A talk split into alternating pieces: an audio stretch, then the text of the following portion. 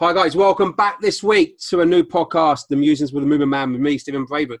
And today I have someone who's got vast amount of experience both in the non-league and professional game, but from both sides, both from coaching, managing, and also a scouting. So this is going to be a really, really interesting because you know we've got the whole whole round uh, round impetus here. So before we go on, Hugo Langton, how are you, my friend? I'm very well, thank you. Are you good? I am very well. I'm, I'm really buzzing for this because, like I say, you know, we've got we've got the, the coach in the manager world, and we've got actually, you know, picking up plays, spotting plays, teaching people how to scout. So we've got the sort of, sure. you know, the whole the whole aspect. Before we go on, uh, just you know, I know people who know who you are, but for those who may not come across you, just explain a little bit about yourself, where you've been, your background, before we move on. Uh, well, currently the manager of Lewes. Um, I've had a couple of spells at Welling. I've been at Bromley, Eastbourne Borough. Um, before all that, I did quite a few clubs right down the other end of um, non-league. Um, I've worked um, as a scout recently for uh, a League One team in both player recruitment and also uh, first team opposition uh, scouting reports.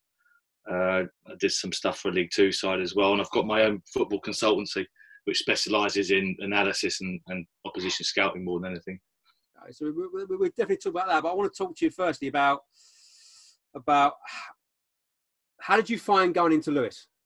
How did you find? Because you know Lewes, big club, big name, big reputation, yeah. done lots of great things in the past. But before you went in, you know, we're, we're floundering a little bit. What did, how did you find going into that club? Um, it was really interesting actually because um, when I had agreed to you know to become the manager, as, as it were, on the Monday night, I was going into um, to meet everybody and to meet the players and stuff, and and I was looking at the team sheet and I'm thinking, what why are they where they are? You know, I knew most of the players by name. I hadn't worked with any of them before, which was always useful. I, I knew Frankie Chappell, centre half. If we walked past each other in the street, we'd say hello to each other. But um, I couldn't. It was interesting to see because I had to when you go into a job like that, you know, you're you're asked to go in somewhere. It's because something's not right. Okay, and there's um, and so it's it's just trying to figure out what isn't right. Now, some things can be very clear and obvious very quickly, but I gave myself two weeks to let everything come to a head because there's things that hide. And the best thing that probably happened, and this will probably surprise any Lewes fans listening to this, or perhaps even my chairman, but the best thing that happened was we lost 1 0 at home to Brightlingsea Regent um, and that was the moment, literally two weeks, just under two weeks, I'd been in the job. I got in my car and I knew exactly what I had to do. And I, I could see what all the problems were and things that needed to be fixed. Some I could fix very quickly, and I did from day one. Um, but other things, it can be a little bit more complicated than that. So um, for me, going into lockdown was obviously it's a shame, but it's it's a shame for everybody because we're living in, in crazy times. But um, we were just getting going. So the four games that were leading up to the final game, we were taking teams apart, but we just weren't getting what we, we should have done from games, whether that be one point or three. Uh, but then against the last game against Haringey, we, we got what we deserved. So it was a little bit of a shame, really. But um, listen, it's where we are now in the world and what's going on is way more important things.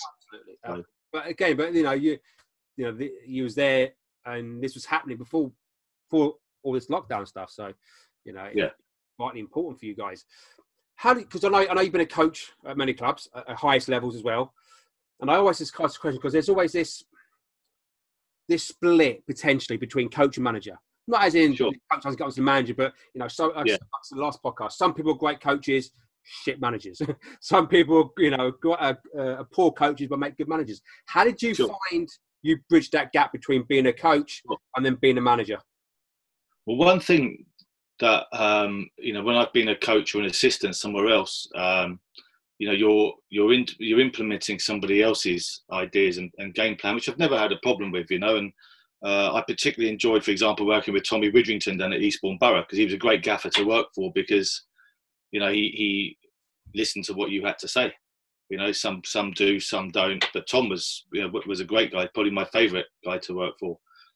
Um, but you know, when I was at Welling recently, when I was the assistant manager, it was difficult because there was a period of time when the manager was away, and I was trying to manage his football team, but because I was still managing his football team and not my own team, I found it really, really difficult. And then when I left Welling, um, and, and, the opportunity to come to Lewes come up, I thought, you know what, I'm I have managed before, um, and I thought I'm, I'm going to go and see. Let's let's go and see the, the chairman. I've known him for ten years, and I thought, you know what, I'm, i want to go and give this a go.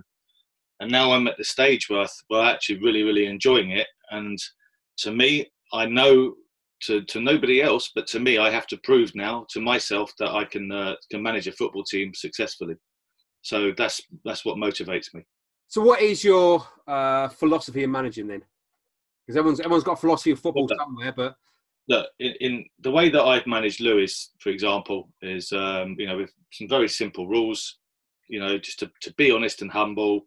You always give hundred percent, and and the, the team comes before anything. If you live by them, that's fine but you know the way that, that I am is that you you're open and you're honest with people. So if a player asks you a question, he knows he's going to get a, uh, an honest answer. He may not like the answer, but he'll he'll understand that you're telling him the truth. So um, you know I think it's just you you have to be honest. You have to give people reasons why something's happening. It might be that they're in the team or, or they're not. Players don't like surprises. Um, they just would rather you were honest. You know, so that's what I try to be. Um, and, you know, I say I said to the players, if you give me everything you've got, I'll give you everything I've got. You know, we'll, we'll be fine if that's the case. And there's a few sort of um, things obviously I needed to weed out. Uh, but you know what? They've been they've been absolutely brilliant. You know, I can't can't knock them at all. I know it's an easy thing to say, and people will always say that about the players. But you know, it's the first time I've worked at this level for a long time. Um, but I've been genuinely surprised about their their attitude, not just towards me, but towards wanting to, to win for the football club. So, what do you look for in a player? Because obviously, you know, you, you've worked in this, you, you are, you know, you got your sorry, talk about you you got your own company scouting, football consultant. So you, you know, potentially you could be looking at something different to them maybe other managers do. You know, yeah. so thing, you know, if a player comes along, you know, what's what's what's the sort of third that sticks in mind and says, yeah, that's that's what I need. Well, I'm probably in a slightly different position. For example, now I could talk a little bit about Lewes, and obviously I've got to start thinking about my team for next season. So I know how I want to play, um, and so I recruit around that. Now I'm in the position where I've actually got some very good players, you know, and I'm, I also have the luxury that there's some very good players that were in the under 18s that I will promote into the first team squad. So my, my recruitment for now, for example, is quite straightforward. But the players that I'm looking to recruit are players that I already know um, for those sort of three or four players. So I know what they're like. I know they'll be good guys in the changing room because, as I said to you before, you know the team has to come before any individual. You know, and if uh, if anybody steps out of those boundaries, um, they'll either get pulled in by the others or they'll they'll be gone. You know, so uh, people understand when they come into my changing room what's required of them. Uh, but you know, in general terms, I do my my. If I don't know a player particularly well, but I know he's a good player, uh, obviously I'll make some phone calls to previous managers. I always check their social media. I check newspapers reports. I check their disciplinary records. Absolutely anything that you can think of. It's like I, I could almost tell you what they have for breakfast, you know, because you need to understand the player. You need to understand what motivates him. Um, you need to understand what their family situation is, particularly if they've got children, as, as many do.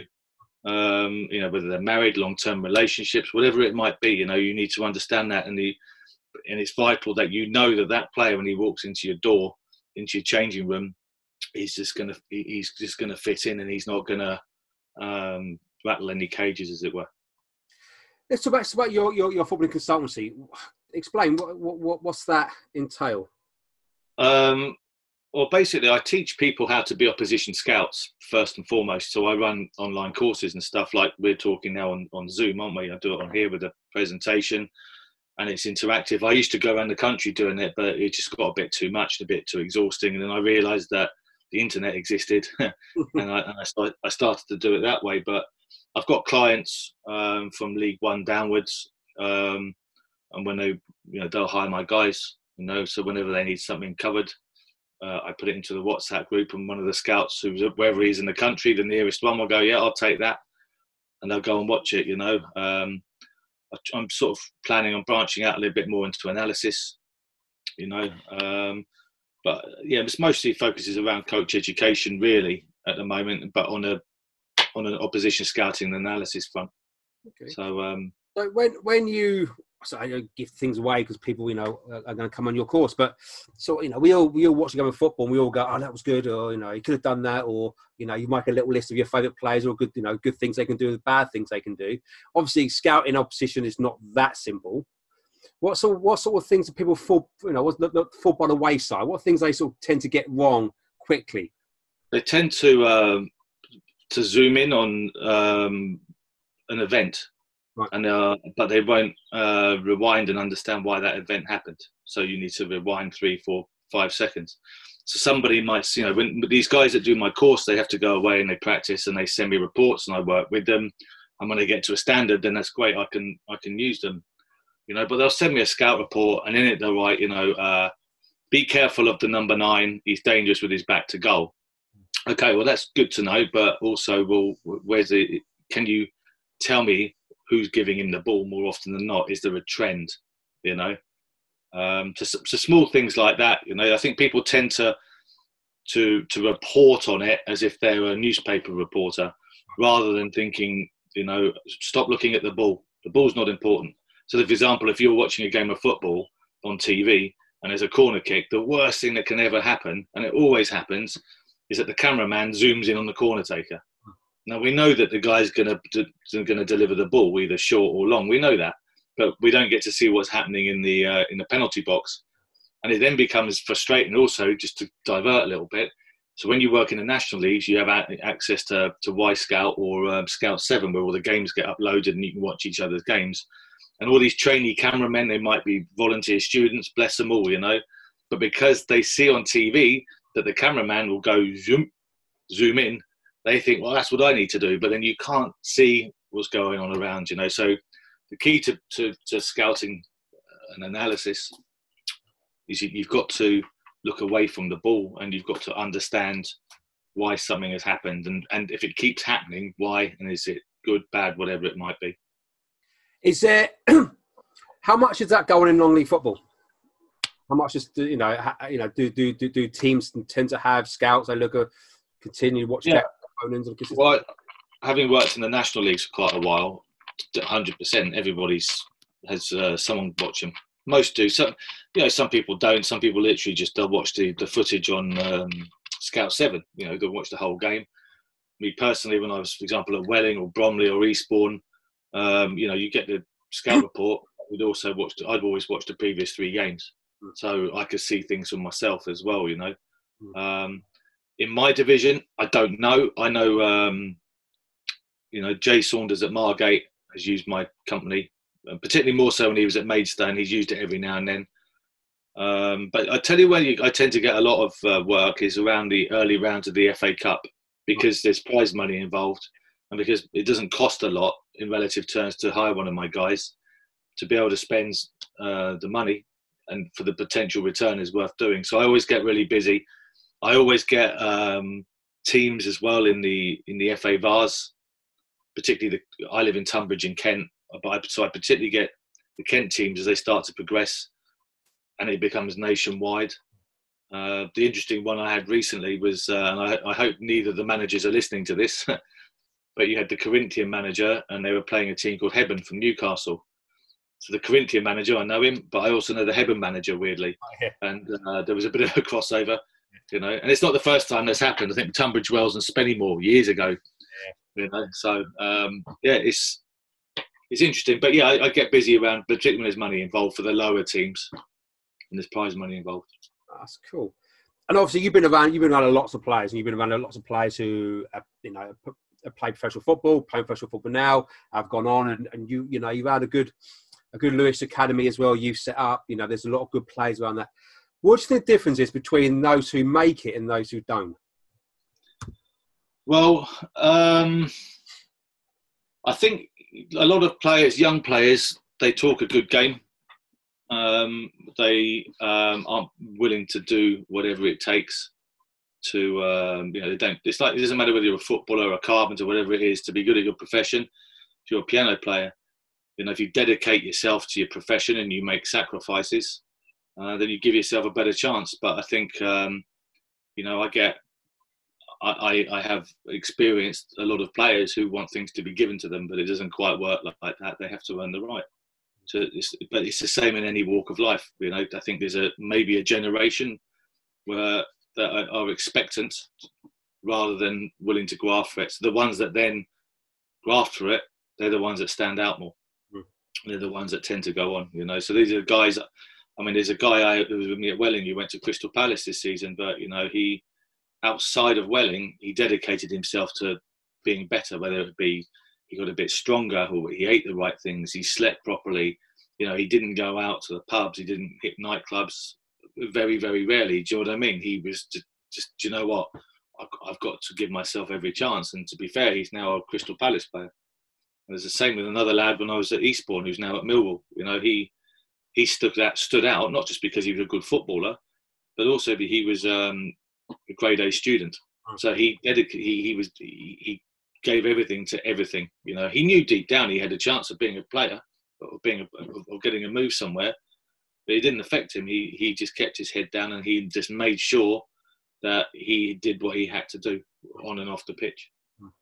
So, yeah, I think I think one of the things is, is a recurring theme to this uh, these podcasts is it always comes out. You know, that people ha- want to win, people always say, you know, I want to win, I want to win.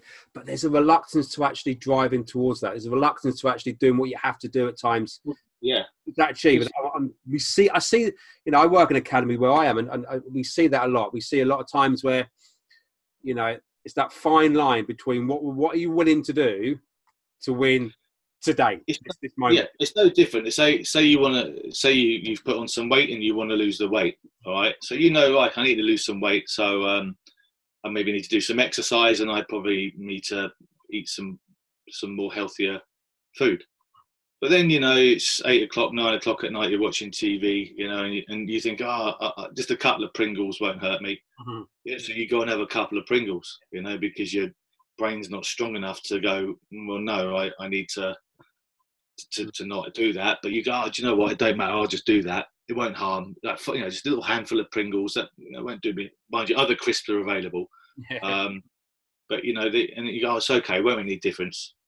But that's the thing; it, it is making a difference. So, um, you know, and as a result, you then a week later you stand on the scales and you've either not lost any weight or you've put another pound on, and you know why. So it's no different to anything in life for me.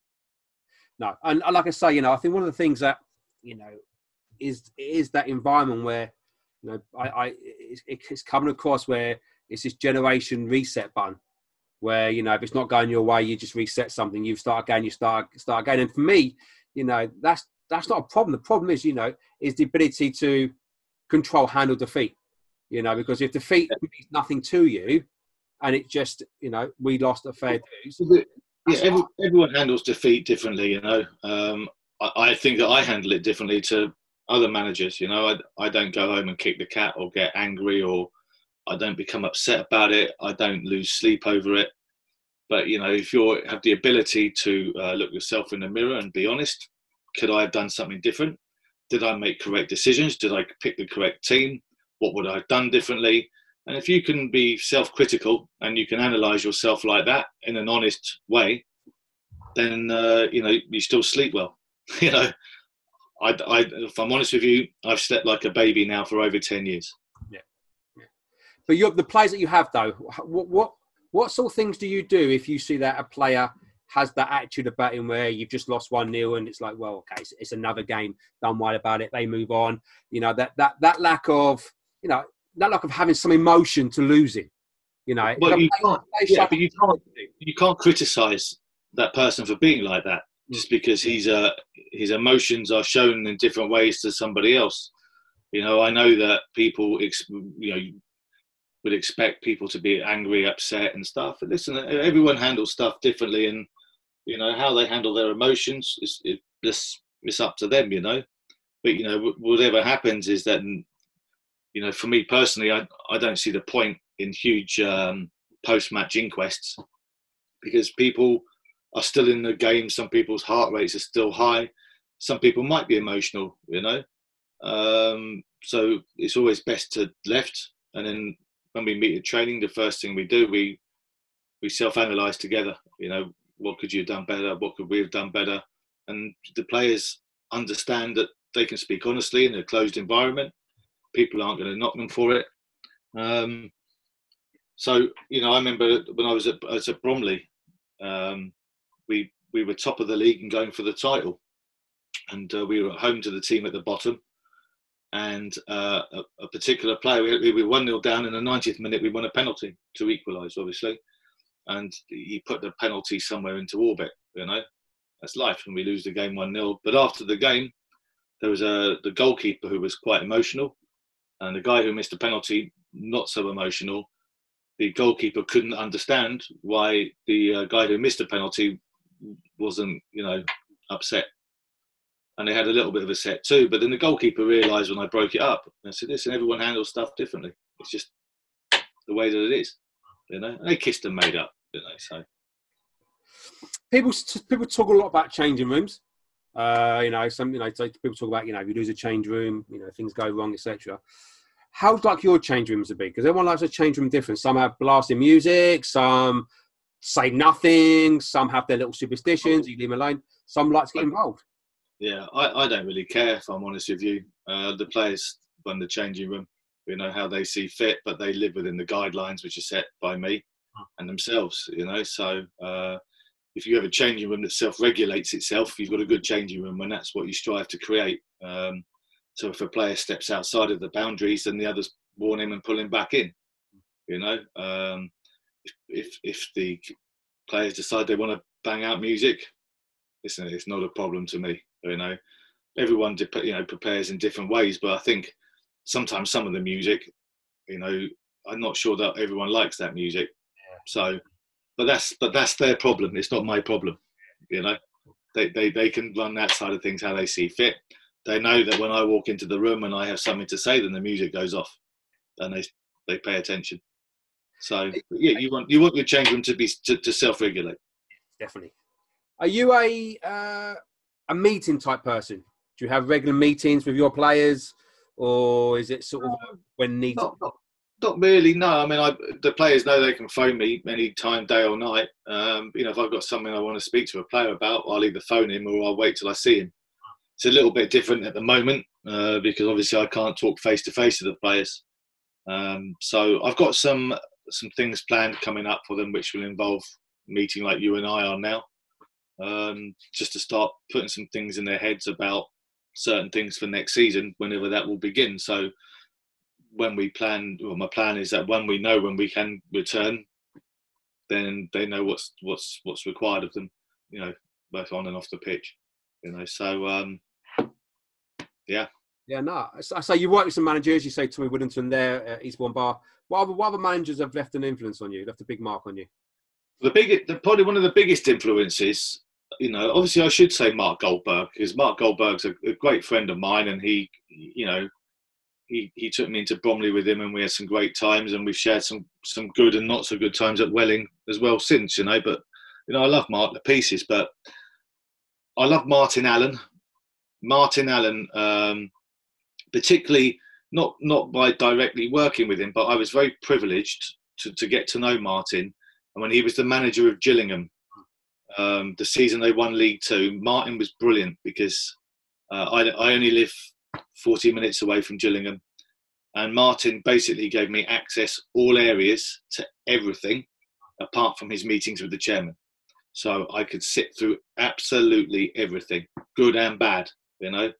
So he'd, sometimes he even phone me up and go, H, what are you doing tomorrow? I'm not. He goes, come and see me, beer at eight o'clock. And, you know, and it was brilliant. And I could go in and I watched a man manage his football team. And prior to Gillingham, he was in the also, he won a league with Gillingham that year But prior to Gillingham, and he was at Notts County, I was with him, but he was at Barnet, and I drove him to Notts County uh, after he'd been appointed manager for the first time to meet the players on a Monday night, and they were away at Yeovil on a Tuesday night, and we walked into uh, Meadow Lane, and you you know you could feel in the air hmm. this place is uh, is horrible.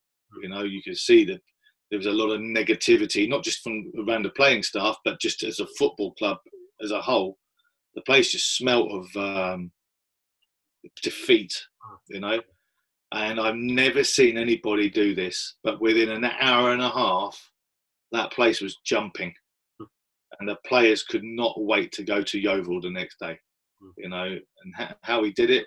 Well, Martin's a very unique person, and he's very, very good at what he does.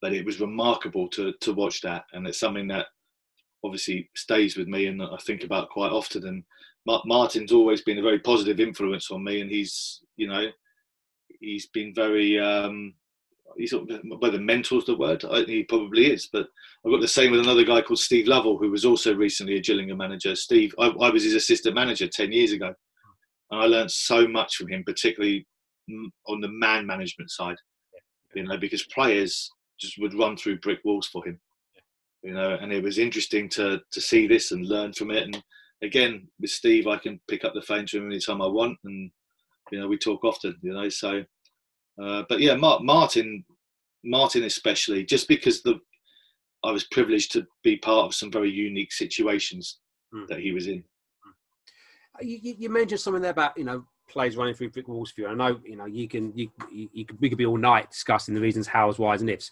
But can you just outline, especially for a few coaches or managers that are sort of starting out in the game at any any sort of level, and you know having having people that you know, take autonomy of the situation, having people that, like say, run through brick walls for you. How, how do you get people to do that? Because we well, all search for the golden goose, no matter who we are. You know, well, we want people in our environment to yeah, be. I think, I think firstly, we go back to what I said earlier about being honest with people. Um, if players appreciate your honesty and know that you're, uh, you know, you're only ever going to tell them the truth, that goes a long way, you know. But also, I think it's important that, um, you know, you, you have a vision whether it be short term, long term. So, for example, when I went into Lewes, the short term vision was we've got to stay in the division. Now, you know, we're looking towards a new season, whatever that might be. Our vision's different, you know, and um, so you, you're always you're painting pictures uh, with stories or whatever, you know, and you, you so they can almost visualize stuff, you know, and it's um, I think I think it's very very important because if you just turn up and you treat the place like a social club and you know you, you, your, your sessions aren't planned your things aren't nothing's planned everything's off the cuff people see right through you. Players will, will, will as tommy Widdrington always said they'll take the milk from your tea you know but i think if players can see that you're that you're consistent in in how you behave and also in your message uh, and that you're consistent with your vision um, and you and you tell them the truth you, then i think you can go a very very long way with that. What standards you set yourself as a as a manager? well, um, I try to like anything I try to do in life. You try to do it to the best of your ability. I think football's slightly different in the sense that you know uh, it's quite easy to say you're obsessed with it, but obsessed a silly word really. Uh, but you know, you dedicate your life. You know, I've dedicated my career to football. My, you know, and um, you you just want to make sure that you do everything that you can do that's possible. You don't leave any stones unturned. Um, I will never go into a training session and go, "Oh, let's see what happens." Mm. Oh no, I've only got 13 players. I can't do that. That's rubbish. You know, you you plan for every outcome, and um, you know a lot of that planning I can do now in my in my own time. You know, so um, no, it's a good question. I, am 46, so I, I I grew up with football, which is slightly different to what we see now. Still the same game, still you know 11 players on the pitch and the ball back, you know, yeah. trying to get the ball in the back of the net, but the back pass rules all changed. But not, you know, I didn't have that when I was playing. Is there anything regarding today's laws that you just think like because maybe we're sort of within the same age bracket? Is there anything in, in the laws that you see now that you just think oh, I know I've got to deal with it? It's part and parcel of the game, but you know, I, I don't, yeah. Um, not, not really. I think in, you know, they got the offside thing become a bit complicated for a while. First phase, second phase, third phase. But you know what? I've never really worried about it because if someone's going to make the rules, well, I, they're not going to change it because I, I don't like it. So you adapt to it. It's like now with the with the COVID nineteen pandemic, you just adapt to it, you know. And then you then the challenge then is then okay, well, that's these are the new rules how can you know how can I use them to my advantage? What do I need to know? How can it make my team better? How can it make me better? You know, and so you just have to alter the way that you think about it. So, for example, the most recent big one, wasn't it, was the goal kicks, where you know a goalkeeper would have could have players in the box. Well, see that to me that's interesting, you know, because it can then alter the dynamic of your build-up play should you choose to, to play that way, or, or whatever it might be. But so it's not a like, oh no, why can't I leave the game alone? Sometimes you just got to think, you know what, fair enough, that's interesting. How how can I adapt to it? Because they're not going to change it just because I say so. Absolutely. And uh, you know, and again, you know, we're, we're we probably, you know, I don't know about yourself, but you know, I'm an '80s boy in a way, grew up with the '80s, and you know, and, and saw football be uh, probably more raw than it is now. Uh, do you think that rawness, that I'm gonna say that uh, rough side, that sort of the hard men type environment, has that been lost in today's game? And if it has, is it is there an issue with it? No, listen. It's like anything, whether it be football, music, cinema, whatever it might be. Everything moves on and it tends to improve. You know, and um, I know what you're talking about. You know, you're talking about big, strong tackles, your Vinnie Joneses and all them sort of players, as you refer to in the 80s. You know, those players are still around. They're maybe just a little bit uh, more cunning, a bit clever. You know, um, I think I think the game now is a is a way better game than it was when we were young in the 80s and early 80s. But the game's changed an awful lot since then. Uh, you know, in terms of technology, what we know now about you know the the, the body. Um, so I, I, think it's a, a, way better place now. You know, way way better place. Because before I think it was. I, I can look back on YouTube and see watching some highlights from a game in the early '80s, and it resembles almost rugby at times. Yeah, you know, so um, for me personally, I, I, I think uh, the way that football's moved on is has been good. How is it important to surround yourself with really good people? Very, very, very important. You know, not just in uh, for me, not just in my staff, uh, but also outside of football. Hmm. So, um, you know, I have uh, two guys in particular. One who I know you've spoken to recently, and Andy Driscoll. Um, there's another there's another great friend of ours who's out in Finland. The three of us uh, are very uh, supportive of each other.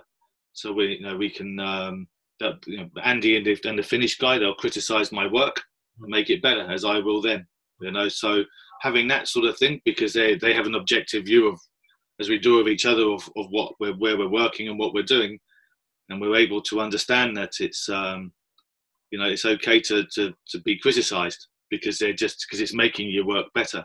Mm. You know, to the extent where we're also part of a slightly larger group of uh, I think there's nine of us from all around the world where we um, we're trying to do something similar at the moment, particularly in the lockdown, because we're trying to predict what's going to happen, and when it happens, how can we deal with it? You know, and so we're we're trying to think a bit ahead, um, whether it may or may not happen. Uh, but having that sort of network is is huge. When I was an assistant manager, for example, with Tommy or Mark, Steve Love, or whoever, you know, you you just tried to uh, back them up make sure that they make the right decisions. So I always regarded myself as being an important part to them because I knew they didn't Listen, they didn't have to look over their shoulder and think, "Hey, H wants my job." I didn't want their job. I was there to work with them, and they knew that. So, but some people can be a bit precious like that. So my job was to to make sure that I did my job as the assistant, i.e., I assisted the manager. So now I'm the manager.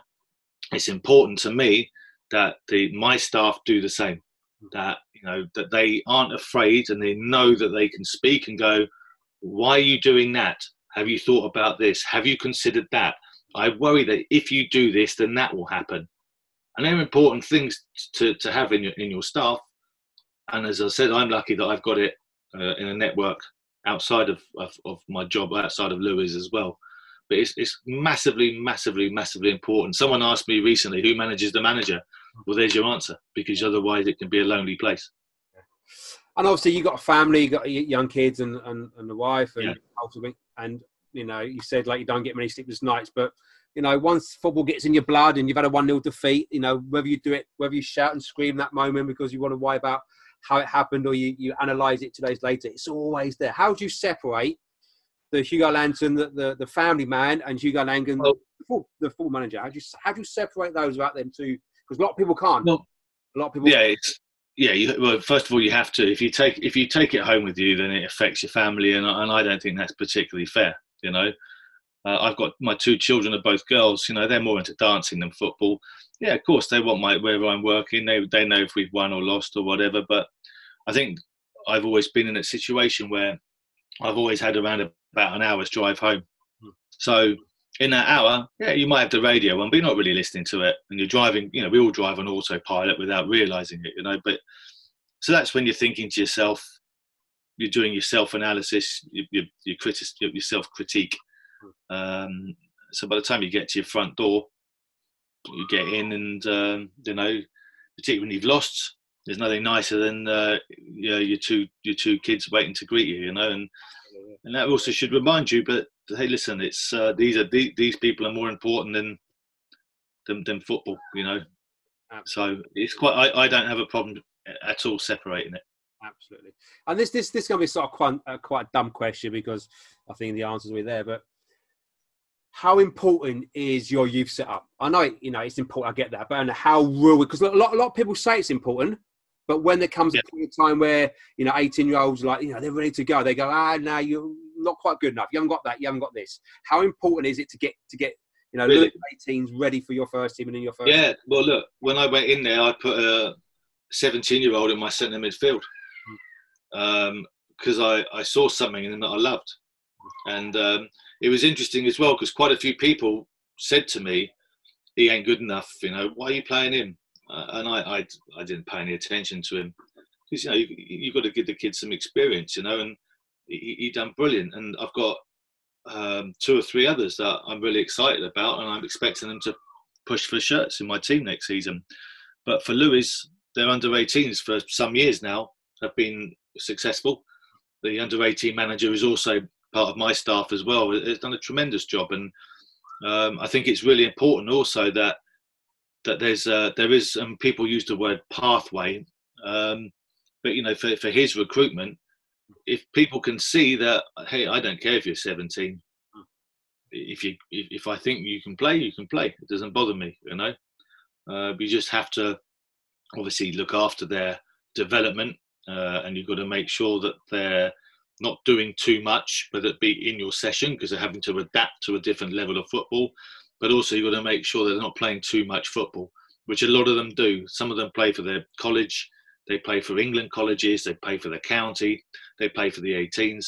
So I'm quite clear in my message to the to the guys now coming in with me to the new season. You're a Lewes first team squad player. You know, that's it. If the situation changes and you have an, a chance to play in something, then we will discuss it and we will see. So they, so they understand that you know. Uh, but uh, it was the same at Eastbourne. Had a great youth setup. Bromley now as well. Bromley's youth setup's phenomenal now, and it's it's really really important because it's a lot easier to bring through. Like I'm, you know, going to give um, two or three young players their opportunity this season, and that's brilliant, you know, because I don't have to go out and find them, yeah, yeah. Uh, you know, and, and sell them the club and stuff. They're already in the building. They've already been in my squad. They've already been in my training sessions. They already know me hmm. you know, and it, it makes your life a lot, lot easier. So even when we go back, it's really important that I still get to know the next batch of 18s. Yeah. And can I give them an opportunity? Initially, it might be come and train with the first team for a bit, you know, and you know, and, and we, we just build up their integration and you see you see what's there. But I think it's really, really, really important, especially to to Lewes, because I, you know that's only right that I comment on them only at the moment because that's who I work for. How are you finding your players in lockdown at the moment? Do you have much contact with them? Is there much? Oh yeah, oh yeah, yeah. Of course you do because you don't. You have to remember you're uh, you're the manager. Uh, you're the you know you're you're a manager of not just footballers but of people, and you have to be conscious that some of them might be struggling in this, uh, and it's important that you check in them regularly. So I do all kinds of stuff with them. The last thing I did was we did a who could do the most, pre- you know, for just something to do, yeah. who could do the most press ups in 90 seconds. Obviously, I got conned into it as well. I didn't come last though. That's all you need to know. I won't name who come last, but um, the uh, but so you just try to keep them. Uh, yeah, you, you still have to speak to them. I've got some real plans coming up for them soon um, because I want them to start thinking about our style of play next season, and I can set them tactical puzzles and tasks around it and we can interact on that. Uh, there's all kinds of things that I've got planned. So as I said, when we go in, when we can return, when we will meet up on that first day, everybody knows what's going on. And actually, for me, I, I, figured it was a smart way to use my time and their time, um, just to give to maybe maybe it give me an advantage. I don't know, but what other people are doing like in, in similar, I, I have no idea. But yeah, you have to keep talking to people. You can't just ignore them. Ah. How how do you, want to go back on the question really? How you know you got your consultancy and business and you know the scouting and, and you come from an educated background not just in coaching managing you know you seem like a very open-minded person that's taking lots of information from all different kinds of you know sectors maybe from business or from leadership and things like that and trying to mold it uh, how easy is it to get players becoming students of the game because when we're young we love the game we play a high level its expectations are there but there's this mid ground where you're you know good level good money but people get lost in in really. It's Like anything. you, you have to make it. You have to make it interesting for them. Right. So it's no different to a coaching session. If your coaching session isn't interesting, then your coaching session won't be a, a great success. So you have to make sure that your session is is good and it challenges, it's relevant, it's consistent to your message. With players, um, you know, if you can challenge them in, a, in, an interesting way, like I'm hoping to with these tactical um, tactical puzzles or whatever you want to call them, then that then that's great, you know. But some players are more uh, curious, I think, than others. Hmm. You know, there's, there's some players you know I've worked with in the past that you can see that they're going to go on and do something really good, whether it be a manager or a coach. Example would be uh, when I was at Bromley, I was with Adam Birchall, you know, who was a great, great footballer, great centre forward, you know, but he was at the end of his career so he was obviously now thinking about coaching, and him and I used to sit on the, the team bus for hours talking about sessions and stuff. I think people thought we were weird, but I could see that Adam was going to uh, become a top coach, and he he now works for a Premier League club, um, you know, at an important age group. And um, but I could see that that was going to come. I think a lot of I think the mistake a lot of players might make is that they think that the transition into it is quite straightforward.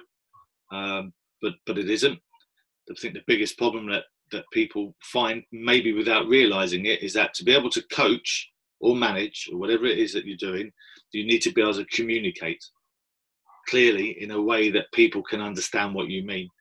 And I think uh, a lot of footballers who are just used to turning up, taking part in training, you know, having their laugh joke going home, and all of a sudden, you know, this, they then are put in a position, where they have to communicate what they mean to other players, and they, and they, and that's where that's where people struggle. You know, and that's why you see a lot of people, not just in non-league, but in general levels of the game, they find it quite difficult, and as a result, they don't get the results that they want because they haven't taken their time, maybe to um, to improve on how they communicate and how they present themselves.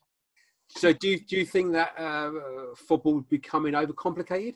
Do you think there's potentially people make it more complicated than needs be? Um, I, I think uh, generally no. Uh, I think I see stuff on social media, um, and I, you know I like reading uh, people analysing football, and um, some of it I think I read some of that and I think you know you're, you're long-winded or you're overcomplicating your message. Um, but generally, probably not really. I think there's that. There's probably that side of it. You know, you've got your your, your couch pundit, your Twitter pundit. You know, maybe I think I find at the moment Twitter's a bit of a at the particularly in this lockdown, it's a bit of a shouting competition. Who can shout the loudest and for the longest? You know, and it's without even really saying much. You know, and it's um, probably more so in social media. But I think if you go into it, if you came to one of my training sessions, and you'd be very welcome to when we return. It's it's not complicated, but it's effective, and your message, as I keep saying, remains consistent. What message would you give to any uh, any young player that's watching this now? You know, like you know, I, I spoke to uh, Jay Lovett uh, recently, and and you know, such yeah. and things like that. You know, he's you know, and and we got I work at Worthing College. We've got a few of our county boys with you know Brother Lewis and things like that. Great, great talent around. There's some real good talent. What advice would you give those boys who are you know wanting to progress to that next level, but are coming to the end of that 18 bracket? did you see uh, Robin van Persie Yes. talking? Yeah, that show them that. Hmm. That sums it all up. What what Robin van Persie said about his son uh, was um, very smart, very clever, and, um, and that's come from somebody who's been at the highest level of the game and stayed there for many years. So um, you take control of your own destiny, wasn't it? Stop blaming others. Take control of your own destiny. Do do do more than everybody else. And what about to young coaches out there? Because there's a lot of coach, you know, a lot of, a lot of people getting a coaching now, want to be coaches, etc. And uh, Yeah. yeah, coaching's become maybe sexy um, over over the last ten years, particularly more so I think since Mourinho came to the Premier League, and obviously Pep, you know, the, the smartly dressed guys, and you know, uh, I think it's perceived as being quite sexy. But um, I think um, my a lot of coaches, for example, they'll get their break or they'll get their UEFA B license, and then they think they've cracked it, and they, they oh, what you know, I should be working at for Man United, so I should be doing under 23s at Charlton or whatever it may be. It doesn't work like that. You know, you, you can never stop learning. And I think the most important thing is is to be, to be objective at all times, uh, particularly in, in, in, in your message and your references. Um, and be curious. Don't be afraid to criticize yourself and have other people criticize you. Doesn't mean doesn't mean they, hate you or calling you a bad person. They're not. They're just giving you something to help you. You know, and I think people are a little bit scared at times to accept advice, stroke criticism from others. Um, but I think the most important thing is is um, to to to like you said about the players. What can you do that others aren't? You know, can you? What's your thinking like? Are you a you know particularly in game? What happens if something goes wrong in your coaching session? Do you lose your thinking? Do you lose your head? Do you lose your your, your pathway in the session, or do you remain calm and can you readapt it? You know, because people, I think people think as coaches, even in your session, that you're always being judged. Sure, you are to an extent by your players, you know, but they worry too much, particularly youth, um, you know, from the younguns when they've got their parents on the sideline. I see it. It's almost like they're putting on a show for the parents. And parents ain't the ones on the pitch, so stop worrying about them. what can I say? This the season's come to a finish now, uh, but it, it will start again. What uh, what can people expect from you? And obviously, Lewes coming in 2020, 2021, I think it'll be. Well, yeah, you know, I'm not going to sit here and say I want to win the league, I want to get promoted, blah blah blah blah blah, because everybody's going to say that, you know. Um, for me, I want to uh, become a better, be a better manager. I want to make my players better players. Um, you know, I want to um, enjoy the season with them, and most importantly, I want to win as many games of football as I can. Hmm. Where that takes us, No, that remains to be seen, you know. But I, I can't make outlandish uh, comments or predictions. Um, I never understood that managers before seasons go, "Oh, we're going to win the league," and then they're sacked by November. It's like, yeah, that didn't work out too well for you. So don't put that yourself in that situation where you're suddenly heaping all this pressure upon yourself. Yeah. You know, so I, I, I know what I want to do. I know how I want to play. I know the players that I want to get in. So more importantly, my short-term goal now is can I get the players in that I want in, and then uh, we'll go from there. And I'm, I'm excited about it. I'll leave you this question because uh, it, it tends to have a different reaction. There's no right or no wrong answer. What would you rather do? Would you rather win 1 0 with, a 90 with, with a 94th minute own goal, but get completely booed off the park, cups, hot dogs, you name it, thrown at you, or lose 4 0, but get applauded off because you played such good football and you are the, you know, everyone loves being around your team, but you lost 4 0? What would you, what would you, Well, why, why would I want? Uh, why would I want people clapping losers? Mate, I've got to be honest with you. I ask this question all the time, and, and you'd be surprised how many times people come back and go, "Yeah, but it's about," you know, you'd be amazed. People say to me, "What's your philosophy?" Uh, and I say it's simple. Uh, if I'm working in senior football, it's to win. I think that might answer your question. Perfect. Yeah. You'll be amazed. You'll be amazed how many people, me people say the opposite at times. Yeah. Not of I think maybe listen, I don't, and I'm not criticising people at all, but people like to be associated with uh, playing what they call the right way, whatever that is. You know, what's the right way? You know, surely the right way is is, is varies depending on your opponent. So, like, you, you could be a great team that likes to play out from the back and through the thirds and all these rotations and half spaces and all that kind of stuff. But what happens when you play against a team that can't defend long balls very well? Then it's a major weakness of them. So um, yeah, I listen. I'm I'm here to. My job is to win. Absolutely. Any If I'm with no, go on. with youngins, it's different. Youngins, it's different. Yeah. Any last words for the audience, mate? I hope everybody uh, is well and they're safe and uh, listening to the advice. As you might know, I'm quite vocal about it on Twitter. That people are, you know, I see even if you're a footballer listening to this and you're sneaking off with two or three of your mates for a kick around and going back to separate houses, just don't do it. The longer we all you all mess around and you don't stay at home, the longer football will not come back. Just go home, be safe, occupy yourself, learn something new, draw some art, read a book, learn a language, whatever it might be. I don't, whatever floats your boat, you know. But please, please, please, just do it at home until we're told otherwise. Perfect. Hugo, thanks so much for spending time this evening with uh with Thank me. you for having me. Enjoyed it. You know, I, I, I love I love honest people. You know, I, I, me personally, you know, the world needs to be more honest. Not you know with themselves, with other people, and and anytime we have a conversation, it becomes an honest conversation from the heart, raw and real. That's that- that's music to my ears, mate. Not difficult, is it? Hey, mate, it's not. But you'd be surprised how many people live by other people's Oh. rules. I'm not. I'm not surprised. No, no. Mate, thank you so much for spending your time, uh, and definitely I will definitely see you soon.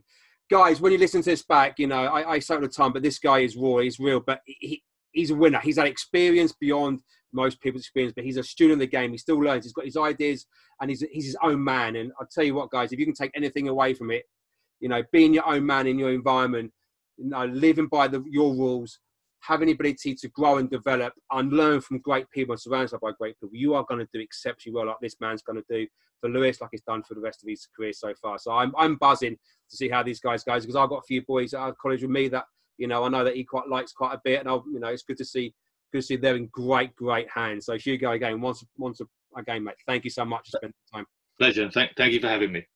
guys, like I say in all these podcasts at the moment, stay safe, stay at home. As Hugo says, learn something, be a student of something, develop your knowledge, go and read a book, do some art, play with your children more if you don't normally play with them. You know, watch a box set that makes you laugh with your family. Do something that makes you, but be smart about it and stay at home because we want this over as quick as we can, and we want no more, uh, uh, no more people getting getting ill and, and and no more people dying. So we want to be smart about this because we want this to go back as best we can. So until next time, guys, take care. See you soon. Bye bye.